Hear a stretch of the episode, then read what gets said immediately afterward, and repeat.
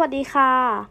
วันนี้พอดแคสต์บายครูละอองนะคะ เดินทางมาถึง EP สุดท้ายแล้วนะคะ ก็คือ EP ที่ 5 ใน EP ที่ 4 เราพูดถึงการคูณเศษส่วนไปแล้วนะคะ ใน EP ที่ 5 นี้เราจะพาทุกคนมารู้จักกับการหารเศษส่วน ซึ่งเป็นหัวข้อสุดท้าย ในการบวกลบคูณหารละคนเศษส่วนและจำนวนคละค่ะ การหารเศษส่วนนะคะ แบ่งออกเป็น 3 กรณี กรณีที่ 1 การหารจำนวนเต็มด้วยเศษส่วน หมายถึงการแบ่งจำนวนเต็มออกเป็นส่วนย่อยเท่าๆกัน จะได้ทั้งหมดกี่ส่วน กรณีที่ 2 การหารเศษส่วนด้วยจำนวนเต็ม หมายถึง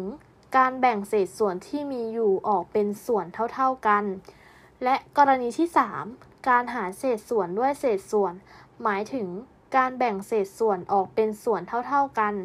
หาคำตอบได้จากการคูณเศษส่วนที่เป็นตัวตั้ง กับการกลับของเศษส่วน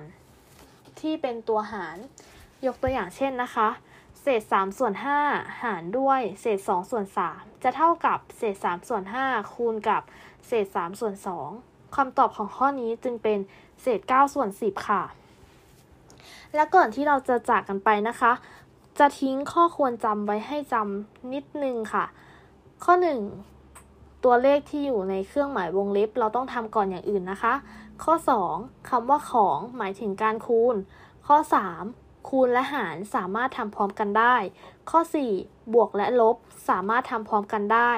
และข้อสุดท้าย ต้องทำคูณก่อนบวกลบเสมอนะคะ